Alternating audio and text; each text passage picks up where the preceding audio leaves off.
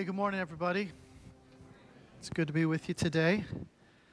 Glad you're here as we're going to be wrapping up this morning a six week kind of mini series we've been doing on Jesus' miracles, looking at how these miracles reveal who Jesus really is as he responds to the deep needs of people. This morning's story is perhaps one of the most bizarre. It's the healing of a demon possessed man recorded for us in the Gospel of Mark, chapter 5. If you have a Bible or an app that you want to open for a little bit, Mark chapter 5. Next Sunday, we're going to start a new six week series called I'm Spiritual but Not Religious, and we'll explore some of the basic teachings of Jesus and, and how they might connect with our modern search for spirituality. Along that, with that message series, series, there's going to be a new class for adults called Jesus Among Secular Gods, and it's going to be taught at two different times.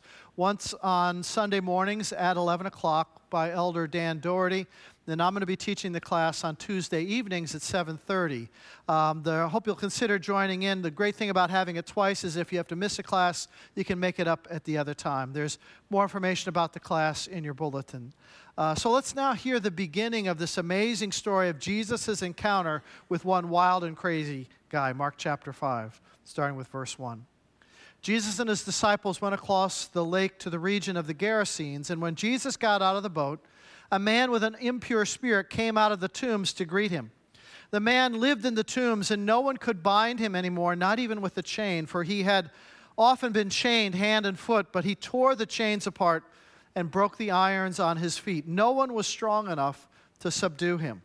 Night and day among the tombs and in the hills, he would cry out and cut himself with stones.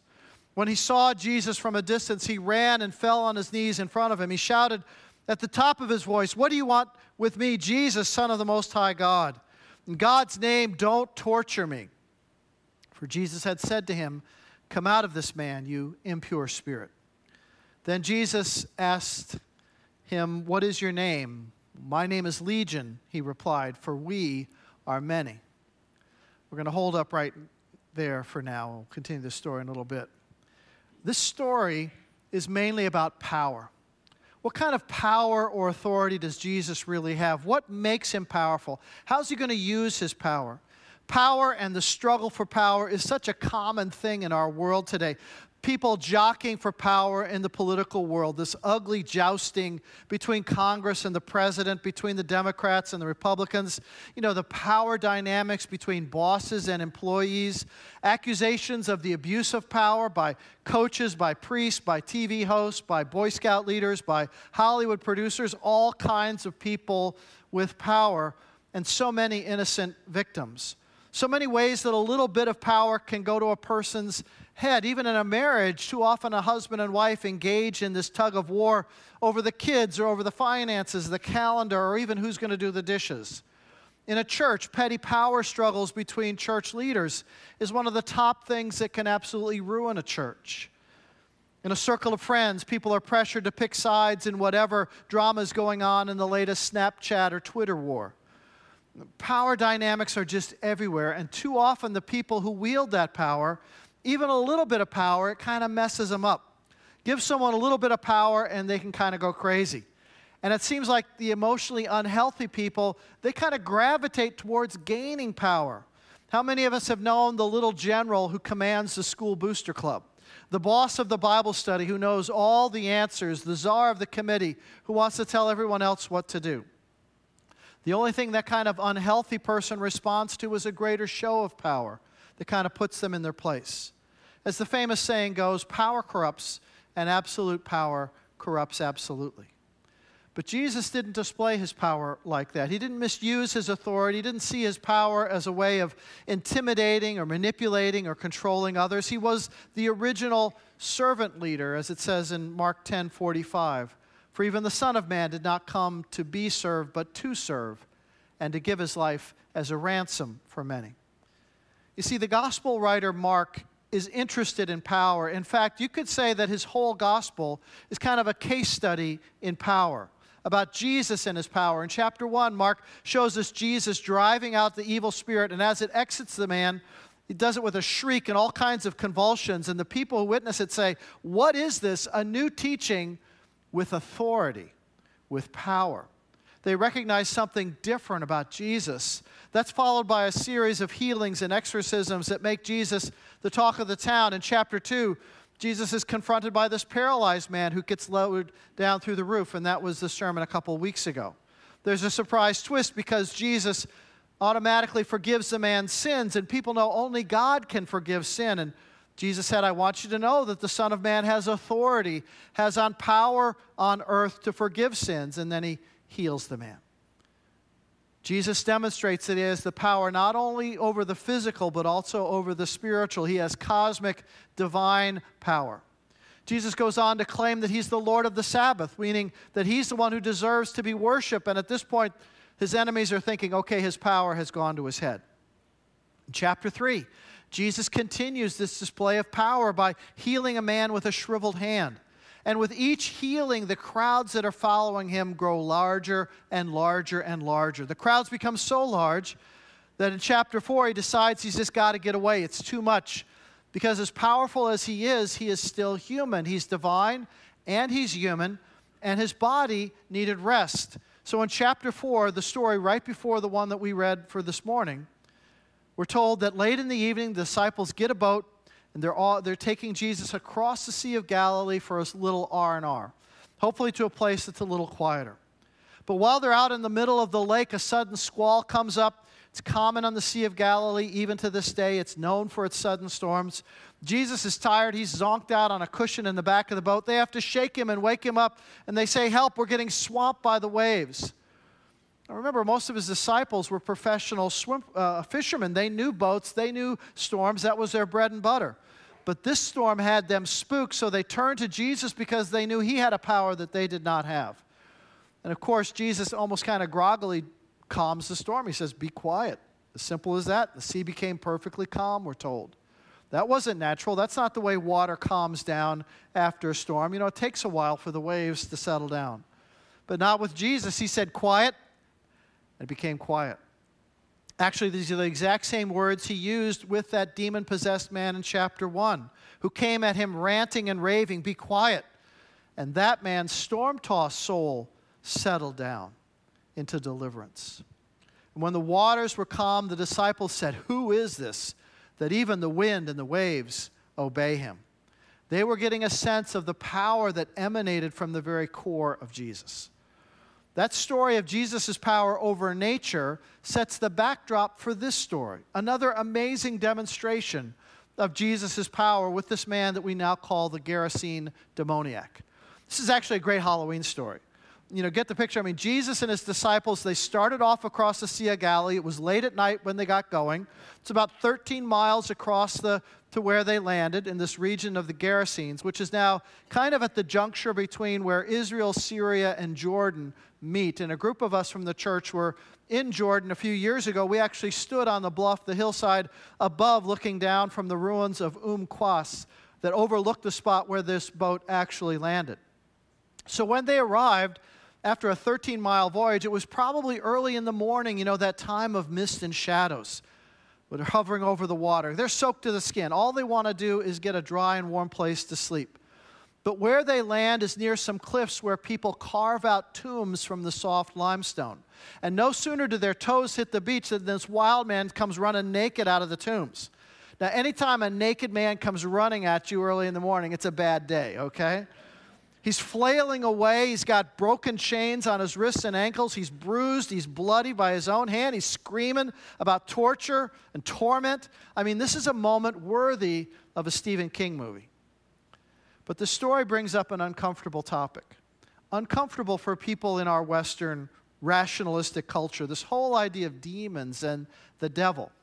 All that makes us rationalistic people kind of squirm a bit. The idea that there is real spiritual evil in the world that we might have to encounter, that makes us a little bit uncomfortable, doesn't fit kind of the mechanical playbook that we have of the universe.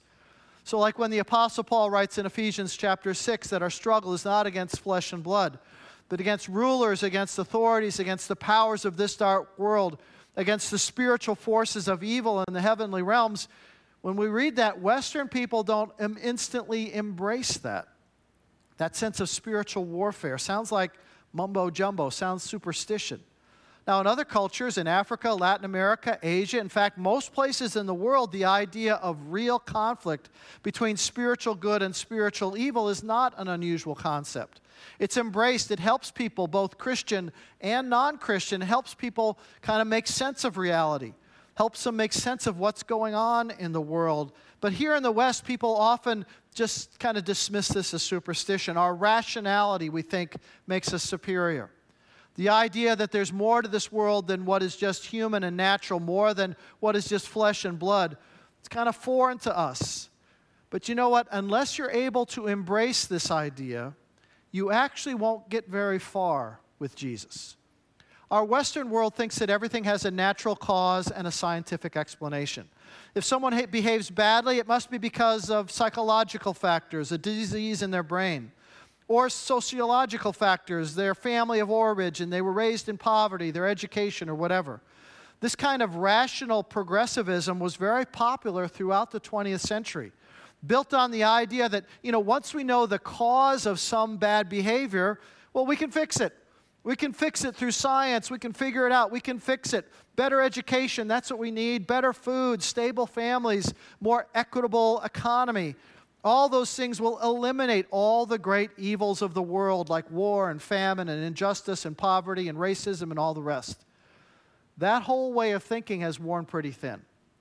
The world is not getting better and better. The 20th century turned out to be the most highly educated, the most economically prosperous century of all time, and the most deadly in terms of casualties in war and genocide, the Holocaust, preventable disease, famine, and all the rest all of this evil mostly perpetrated by highly educated and culturally sophisticated people. So, on the macro level, on the micro level, the world is not getting better and better. So, this idea is kind of wearing thin. Andrew Delbanco is a leading liberal scholar at Columbia University. A while back, he wrote a book entitled The Death of Satan How Americans Have Lost the Sense of Evil. Just listen to a few sentences. He writes A gulf has opened in our culture between the visibility of evil and our intellectual resources to cope with it. We jettisoned in the West the idea of cosmic or transcendent evil. We don't believe that. We don't even like to use the word evil because it implies value judgments and moral absolutes. So we use medical terms dysfunctional, pathological. We don't use moral termolo- terminology. Goes on to say that if you take an honest look it's what's happened in our world, and he cites the Holocaust and the genocides. And, and since that book was written, I think we would add these school shootings and these terrible suicide bombers. And, you know, how, how can those things be explained purely through psychology or economics? If we look at the horrific things people do to each other, that they do to innocent children, not all of that can be explained purely as mental illness or a crime of passion. He goes on to quote some lines from the scene of a movie you may remember, Silence of the Lambs, where Jodie Foster plays a young FBI agent named Clarice Starling, who has this interview with this vicious but brilliant serial killer, Hannibal Lecter, played by very creepily Anthony Hopkins. As she's going into the room to interview him, she says to her companion, What happened to him that he became so twisted and so cruel? And Hannibal Lecter overhears her, which is a bad thing. And he says to her, Nothing happened to me, Officer Starling. I happened. You can't reduce me to a set of influences. You've given up on good and evil for behaviorism. You've got everybody in moral dignity pants. Nothing is anybody's fault. Look at me. Can you stand to say, I am evil? Andrew Delbanco writes that modern people cannot answer that question. He concludes by saying that in the secular West, we've moved from a religious understanding of evil to a perplexed helplessness. In contrast, the Bible teaches clearly the reality of spiritual evil that created beings, angels and humans, both exercising their, free will, they, we, chose against God. God didn't cause evil, but it happened because He allowed free will. Was that a good decision on God's part? Well, that's above my pay grade, and you're going to have to take that up with Him. So there are real spiritual forces at work in our universe, forces set against God, set against all things good and whole and wholesome. And if you struggle with that idea of just the existence of evil, then you might have to ask yourself do you really believe in God? Because if you really believe in a good supernatural force, then aren't you being a little inconsistent if you can't even believe in the possibility of an evil force? Not a being equal to God. It's not a yin and yang thing. There's no struggle between equal forces. That is not what the Bible teaches. God reigns supreme, and his good will eventually conquer all evil. And that's the power Jesus is demonstrating here in this story his absolute power over evil in all its forms. You know, our main problem in understanding and confronting this kind of spiritual evil is that the whole area has been hijacked by Hollywood. You know, I've checked every page of the Bible. There are no Freddy Krueger style monsters. Nobody's head spins around. Nobody throws up pea soup. All that comes more from Hollywood's twisted imagination, not from Scripture. There is no power struggle here. There are no incantations, no magic words, no rituals, no secret signs, no need for a crucifix or any relic, just the word of Jesus. That's all that is ever needed. The word of Jesus and the battle's over. One punch and Jesus is the winner. It's a knockout two seconds into the first round. This man has been demonized. And that's more the idea of the Greek word that's used here, that's often translated demon possession, but possession seems to imply ownership, or that the person has no control or no responsibility over their state. Demonized means under the influence of, tormented by, in the grip of, but not owned. It's evident in Scripture that there are different degrees of influence by which the devil and his fallen angels torment. And you know, that's what a demon is it's a fallen angel who was cast out of heaven along with Satan before our world was even created. This man is perhaps an extreme case. Living in squalor, he's filthy on the inside and out, isolated, cut off from society, alone. And being demonized has affected him physically so that he has great strength to break chains, feel no pain, sort of like somebody who's high on PCP. And then there's this self harming, the cutting, the self loathing, all of this is linked to this man who is being tortured in the worst possible ways. Now, mental illness is a real thing, but this is not mental illness here. This is a spiritual oppression. Sometimes it can look similar, sometimes it definitely overlaps, but this is a spiritual oppression. It does affect him mentally, but the root cause is not a medical condition. Now, Jesus He's not afraid of this man. When he comes up running wildly, when he's yelling and falling at Jesus' feet, What do you want with me, Jesus, Son of the Most High God? Jesus just calmly says, What is your name? And the man gives that very creepy reply My name is Legion, for we are many. A legion of demons. A legion was a unit in the Roman army of 6,000 soldiers. Doesn't mean the man had 6,000 demons, it just means the multiplicity of evil within his tormented personality. His preferred pronouns were we, us, and our. My name is Legion, for we are many.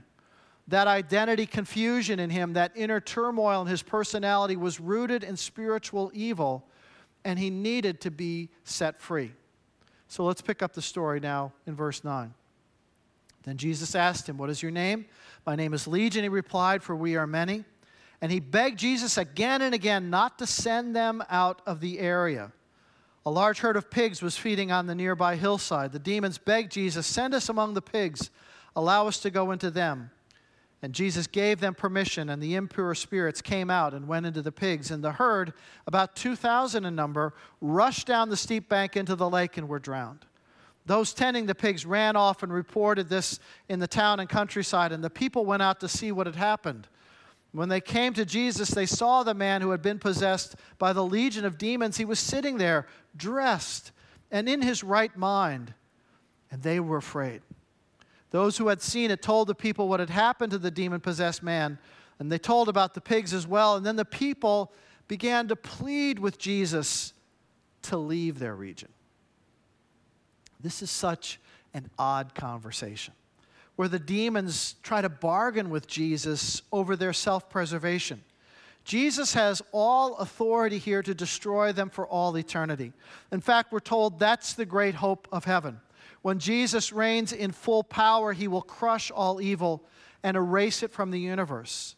This story is only like a thumbnail sketch. It's a preview, it's an appetizer of that great ultimate victory. so when the demons ask to be sent into the pigs, which Jesus does, but it's really with the same result. The herd of swine rush to their own demise, and the demons are destroyed anyway.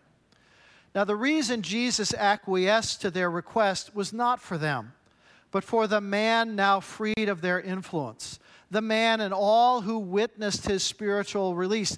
They needed something powerful, something visible to bring testimony to the fact that he was indeed healed and set free, and the demons were sent into the abyss where they belong. But what a strange reaction from the people of the community who came out to see what happened. Instead of rejoicing with the man whom they knew, instead of rejoicing, seeing him sane, at peace, clothed, listening to Jesus, Instead of rejoicing, they plead with Jesus to leave, to get out of town pronto. Here's your hat. What's your hurry? The economic loss of the herd of pigs meant more to them than this man's destiny. Maybe they were just creeped out by the whole thing. We don't really know.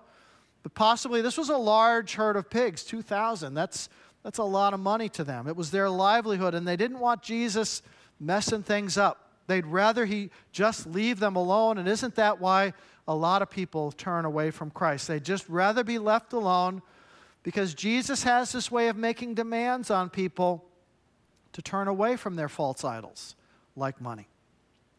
Folks, we should never forget that we live in a fallen world where there is real spiritual evil.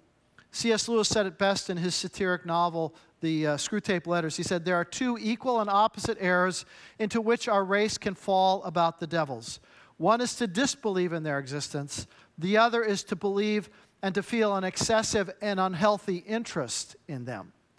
So don't disbelieve, but also don't overbelieve in the power of evil because Jesus stands victorious. There is such horrific stuff that happens every day in our world which cannot be explained away by psychology or economics or medicine to one degree or another, evil is influencing the human heart. And the only antidote is the Word of God, the presence of the Holy Spirit, and the power of prayer. Jesus conquering sin on the cross, defeating death in the resurrection, destroying evil when he comes again. And until then, we have to use the weapons of spiritual warfare that he's given us the truth of God's word, the presence of the Holy Spirit, the power of prayer. Those three things work together to get Jesus' power flowing into your life the Word of God, the Spirit of God, the power of prayer. You need to be aware that there is a spiritual battle going on around you and to take up his weapons that he's offered you. Now, the passage closes this way, verse 18. As Jesus was getting into the boat, the man who had been demon possessed begged to go with him, and Jesus did not let him, but said, Go home to your own people and tell them how much the Lord has done for you and how he has had mercy on you. So the man went away and began to tell in the Decapolis how much Jesus had done for him, and all the people were amazed. This crazed, demon possessed wild man, now healed and whole, was the very first non Jewish person to proclaim the good news about Jesus Christ. He wasn't sent as a missionary to some far off land. Jesus said, Go home. Your family misses you. You've been disconnected from them for a long time. Go to your own family. Go to your people. Go to your tribe. Reconnect with them. He didn't say go door to door, hand out pamphlets. He didn't say start preaching in the public square. He said go to your people and live your life. Let your changed life be your testimony. But use your words too. Don't be a silent witness. Tell your story of how Jesus is Lord and how He changed your life. Be willing to share your story because no one can argue with what happened in your life. No one can contradict the story of how Jesus made you whole and healed you. Go home to your own people. Tell them how much the Lord has done for you and how He has had mercy on you, Jesus said. That's what Jesus said to him. I think He's saying the same thing to us today. The power of Jesus is yours too. And whatever struggles you're going to face this week, in whatever battles you're facing, against the visible, against the invisible, against all the wiles of the evil one, Spiritual warfare is a real thing, and Jesus offers to you the power of the Word of God, the presence of the Holy Spirit in your life, and the power of prayer. Jesus stands in victory, and He's got your back. Let's pray. Lord, I thank you for this disturbing passage because it upsets our culture's way of looking at things to realize that, yes, there is this thing called spiritual evil. People can do evil things, Keep, people can even become possessed by evil in what they do. How can that not be true when we see some of the horrific things that are done? That evil is the only rational explanation. And Lord, we come against that. We know that there are spiritual forces at work in our country, in our world, in our own communities spiritual forces at work trying to, to commandeer life, trying to destroy the good that God is doing, trying to destroy relationships and families, and trying to prevent people from turning to Jesus.